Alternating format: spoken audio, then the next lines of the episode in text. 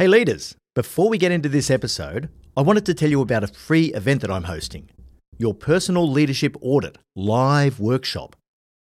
I've put the workshop together because if you want to stand out as an exceptional leader, you have to know yourself, inside and out. Understanding your strengths and weaknesses is critical, and for that, you need a high degree of self awareness and a commitment to self reflection. Now, if you're committed to unlocking your leadership potential, then working through a self assessment like this is going to help you to quickly identify a path to higher impact. I'll be leading you through a deep dive into the seven imperatives of my no bullshit leadership framework, so that by the end of the session, you'll know exactly what areas you need to develop if you really want to stand out from the crowd. We're only opening up 150 spots, so register now at yourceomentor.com forward slash workshop. That's yourceomentor.com forward slash workshop. Are you selling a little or a lot? Either way, Shopify helps you do your thing. Shopify is the global commerce platform that helps you sell at every stage of your business. From the launch your online shop stage to the first real life store stage, all the way to the did we just hit a million orders stage. Shopify's there to help you grow. It helps you turn browsers into buyers with the internet's best converting checkout. In fact, 36% better on average compared to other leading commerce platforms.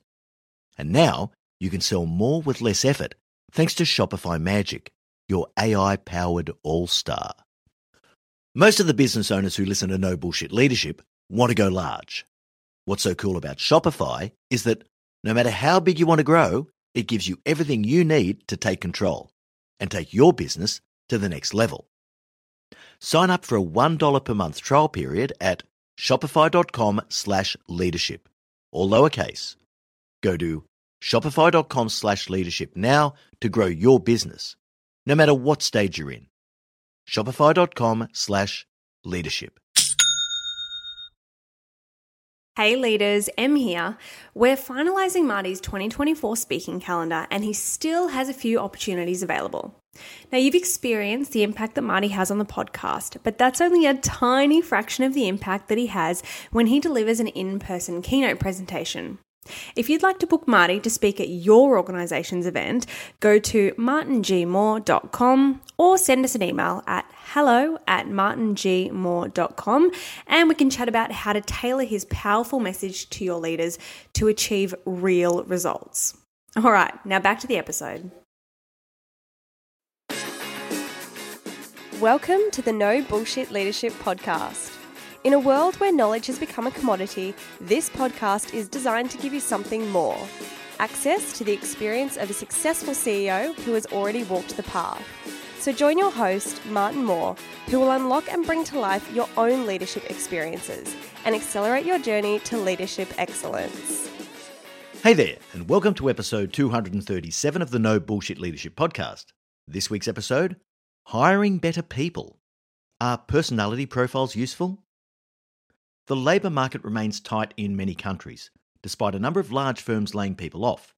And I'm getting a lot of messages from leaders who are having difficulty recruiting and retaining good people. Now, you may feel as though you're struggling in this area, so I want to give you some hope today that you can still hire great people despite the labour market dynamics if you go about it the right way. Unfortunately, a few poorly timed or unexpected resignations can leave critical gaps in your capability. And this feels even worse when you place an ad on an online job board expecting an influx of high quality candidates, only to hear the sound of tumbleweeds sweeping across the tundra. This can affect your mood and even your belief system. One of the worrying side effects is you begin to feel as though you have to keep all your current employees. You start to think that even a poor performer is better than having no one. And you begin to manage people differently lowering the standards so that you don't scare any of your people off. But don't despair. You can hire and keep great people in any market if you know what you're doing. So I'll begin today with a look at the process of hiring and why it is such an imprecise science. I'll then give you a window into how I use personality profiling in the recruitment and selection cycle. And I'll finish with some tips for how to give you the best chance of hiring the right person for any job. So, let's get into it. Why is it so hard to hire the right people? Well, I'm going to start with a reference to an old podcast episode. It's episode 144 The Skills Shortage Attracting and Retaining the Best. And we'll leave a link to this in the show notes. This episode has a bunch of important fundamentals about how to differentiate your organisation so that you can attract better people. So I'd highly recommend you have a listen to this one. Let's just assume that we can get people to our front door. Why then is it so hard to hire the right people? I'm going to give you my top half dozen reasons why it's so tough. The first is we tend to look for skills, not behaviours. So we're looking for people who have a verifiable set of skills and capabilities. And this leads us to examine achievement of formal qualifications. Often, these are a very poor predictor of on the job performance. Some of my worst hires over the years have been people with an impressive list of university degrees at master's and even doctoral level. We often don't think about whether someone has the practical ability to apply their learnings in the real world. And we don't do enough work to verify that someone's values and behaviours are consistent with our business. The second reason why this is tough is that we hire in our own image. We love it when someone on the other side of the table has views and experiences that coincide with and reinforce our own views. Wow, what a great person! They think just like me. But interestingly, you shouldn't be trying to replicate yourself. You should be trying to fill the gaps that you don't cover. Sure, there has to be the ability to get on, but you need to be aware of the tendency that we all have to hire in our own image. The third reason is we let our optimism bias rule us. And this is on both sides of the interview room. The selection process is the honeymoon period. Everyone's on their best behaviour, and they carefully manage the impression that the other party forms of them. You may even have a highly credible recruitment consultant or executive search partner in your ear, talking up the person that you're interviewing. We want to believe that we found the perfect person, and we let our optimism get in the way of our objectivity. We dismiss key risks by telling ourselves things like, well, that won't be a problem, I can manage it. Or, well, I shouldn't focus on that negative, they have a really good explanation for it. The fourth reason is we don't represent the opportunity accurately. I often see leaders overselling the opportunity that a role presents. And this doesn't help anyone. It just adds to the risk of buyer's remorse once a person joins the company and finds out what it's really like. We talk about all the upside of the company, the job, and the management team without really addressing the downside. And even when we do, candidates often aren't in the space to listen. I can't count the number of times I've sat in an interview room at pains to explain the difficulties of the role to an incoming leader. I can tell from the looks on their faces that they really don't get it. And sometimes I've had leaders come to me in the first few months of their engagement and say, Oh, Marty, I know you told me about the difficulties before I joined, but I didn't think it'd be like this. Fifth reason we find it hard to hire great people is that sevens hire fives. Now, this is a great principle that Jeffrey J. Fox explains in his book, How to Become a Great Boss Rules for Getting and Keeping the Best Employees. You shouldn't let weak leaders hire anyone else because they just make your capability problem worse. Now, a weak leader is someone who rates 7 out of 10 or less, and that's weak in terms of results, attitude, capability, motivation, all of those markers. Sevens hire fives because they aren't threatening. They're cheap and they're plentiful. Sevens are scared of nines and tens because they instinctively fear competence. So sevens hire fives and fives hire threes. And there goes your capability. Nines and tens only want to hire tens. They only want to work with other A players. They don't fear competence, they fear mediocrity. So don't let poor performing leaders replicate themselves and weaken the gene pool. Keep them away from any hiring decisions. Finally, reason number six we often just don't do our due diligence. We just aren't serious enough about the process. For example, we don't treat reference checking with the respect it deserves. Sometimes we delegate it to a third party. We may just see it as a formality, and I know leaders who make offers prior to even reference checking the individual. This is like missing one of the legs off a four legged stool. We have to bear in mind the context of a reference check. The candidate nominates their referees, so the deck's already stacked. Do you think they're going to nominate anyone who doesn't have a strongly positive impression of them? Well, of course not. If you really do your homework, you can also see people who have a bunch of movements in their career profiles going from company to company every one or two years. Now, sometimes we're slow to park our optimism bias and read the play. So don't believe everything you hear in the interview room. And definitely don't be afraid to drill into this stuff.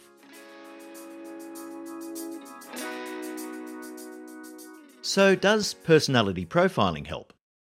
Before I talk about how to nail the testing process for potential employees, I want to start with an article I came across in Aeon magazine by Laith Al Shawaf, who's an associate professor of psychology at the University of Colorado.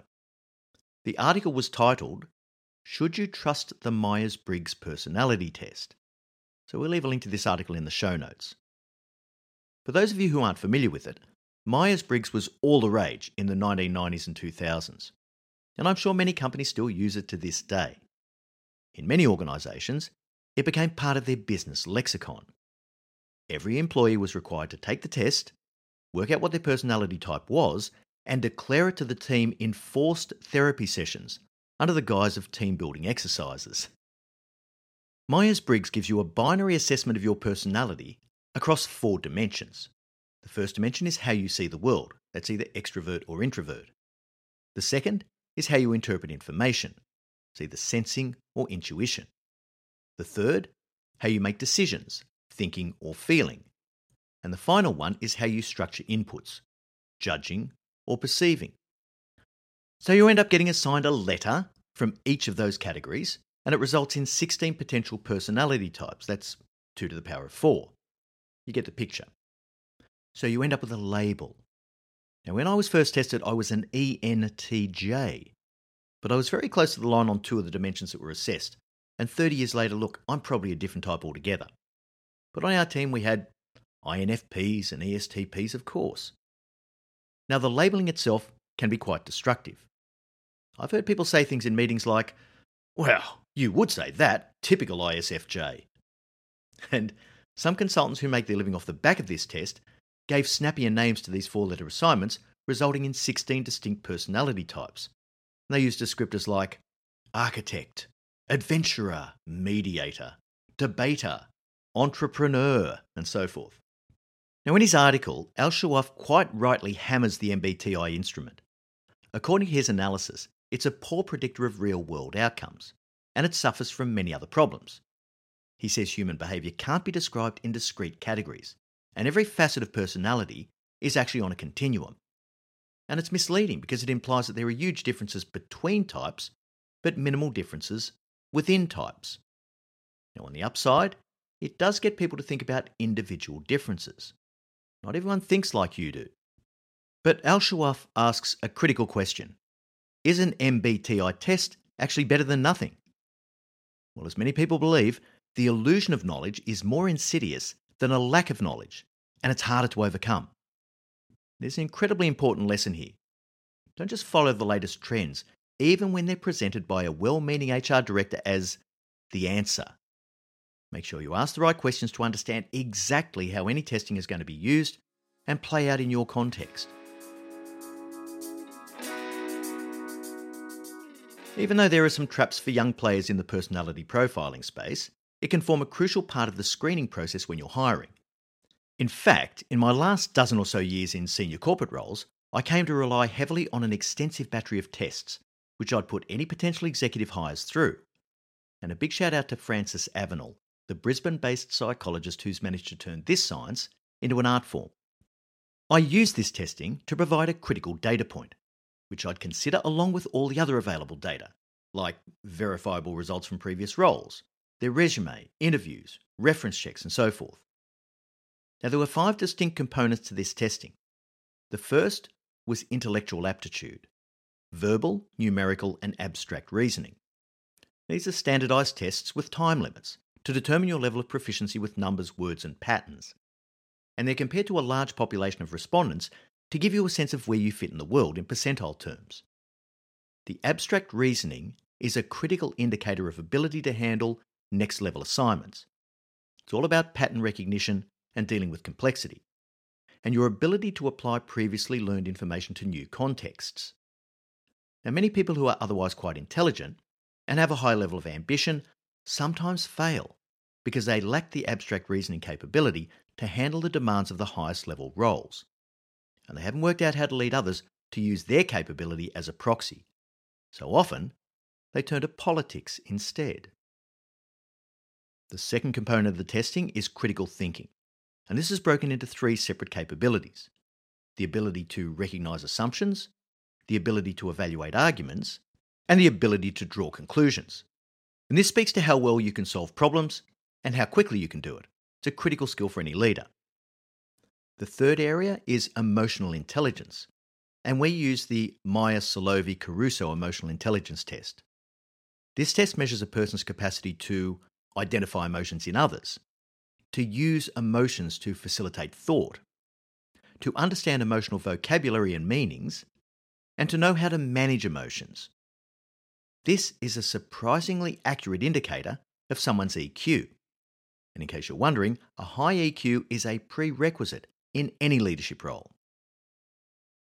The fourth part of this testing I use is personal characteristics. So, this is the NEO personality inventory. It looks at people orientation, team orientation, customer and commercial focus, conscientiousness, work style, resilience, and so forth. The final and most important part about this testing is the interpretation. It's critical that you have a professional who understands how to interpret the relationships between all of these elements and they can tell you what you're really looking at. They'll match the person's characteristics to the role you're hiring for. Where is this person likely to be strong and where are they likely to be weak? And if you do hire them, how should you manage them to get the best out of them? Now, having said this, testing's only one set of data points, but I did learn to rely on it quite heavily. The reports that Fran used to prepare for me were uncannily accurate. On one occasion, she warned me that I shouldn't hire someone for a role because he simply wasn't smart enough for the level of role I was hiring him at. So I tested this with his referees and I did some DD on his previous accomplishments that he'd claimed at interview. It all seemed to stack up, so I hired him, against Fran's advice. Needless to say, he did not last long. And remember, despite all the information that the testing generates, it's still only one data point. It has to be weighted with many other observations, and ultimately, none of this is foolproof. Alright, the object of the exercise is to know how to hire great people, to not be afraid to stretch the people you have, and to set high standards for performance because you're confident about your ability to replace them with a better person if you need to. So, here are my top six rules of thumb for hiring better people. First rule is what's in it for me? And when you write a job ad or position description, don't just talk about what you need. This is actually a marketing document. You're trying to attract an excellent person who's a great fit for the role. So, what's in it for them? Why would they join your company? Why would they want to work for you? Without this, hiring is an even more fickle process. Second rule of thumb use everything at your disposal and weigh it all carefully. Do the hard work that's going to help you to reduce the risk of making a bad hire. So don't skimp in the hiring cycle. If you think that spending a few thousand dollars on due diligence is too much, then think about the cost of dealing with a bad hire. For example, it's worth putting everyone who works for your company through some basic form of testing. At your CEO Mentor, we're just a micro business, but we still wouldn't dream of hiring anyone without basic aptitude and personality testing. Rule of thumb number three represent the opportunity accurately. Now, it's great if you can develop an employee value proposition statement, because this can help answer the what's in it for me question. So resist the temptation to talk up the opportunity more than is actually warranted. It may help you to hire someone, but they won't become a great performer if they aren't a good fit or if they feel like they were duped. Rule of thumb number four eliminate bias to the greatest extent possible. I produced an episode a little while back called Eliminating Selection Bias. It was episode 202. In that episode, I discuss a number of techniques and you'll probably need some help from others if you want to get this right. It's almost impossible for a single individual to remain completely impartial. So if you have a diverse selection panel, even if it's only one other person, it will help to cure your myopia. Rule of thumb number five be diligent in reference checking. Now, when I do reference checks, I always do them myself, I never delegate them. And I always insist on talking to the person's last two direct managers. If they won't offer these up, that's a red flag. I drill down into any question marks that we may have picked up at interview. But I never cease to be amazed at people who've worked for me who I had to let go because of their inability to perform. And they turn up in another senior role somewhere else, working for someone who knows me but hasn't bothered to call me to ask about that person. There's no excuse for laziness here, and it can be incredibly costly. Rule of thumb number six be patient. Don't hire someone just for the sake of it. Now, I learned to be really patient in the hiring cycle, particularly when I got to the much more senior levels. Executive search firms generate huge profits from their involvement in the hiring cycle. So I was never afraid to send them back to the drawing board if I didn't find what I thought I needed on their first pass of the market. And just tying all this together, the job market is tough right now, there's no doubt about it. But that shouldn't put you off running your team the way you always have. Don't drop your standards just because you see some people leave and you see some gaps developing in your team. If you use all the tools available, you can be really confident that you'll get the right person eventually. And remember this saying because it's as true today as it ever was an empty house is better than a bad tenant. All right, so that brings us to the end of episode 237. Thanks so much for joining us, and remember, at Your CEO Mentor, our purpose is to improve the quality of leaders globally. So please make sure you share this episode with any leader in your network who you know is struggling with hiring the right people. I look forward to next week's episode where I'll take on another Q&A with Em. Until then, I know you'll take every opportunity you can to be a no bullshit leader.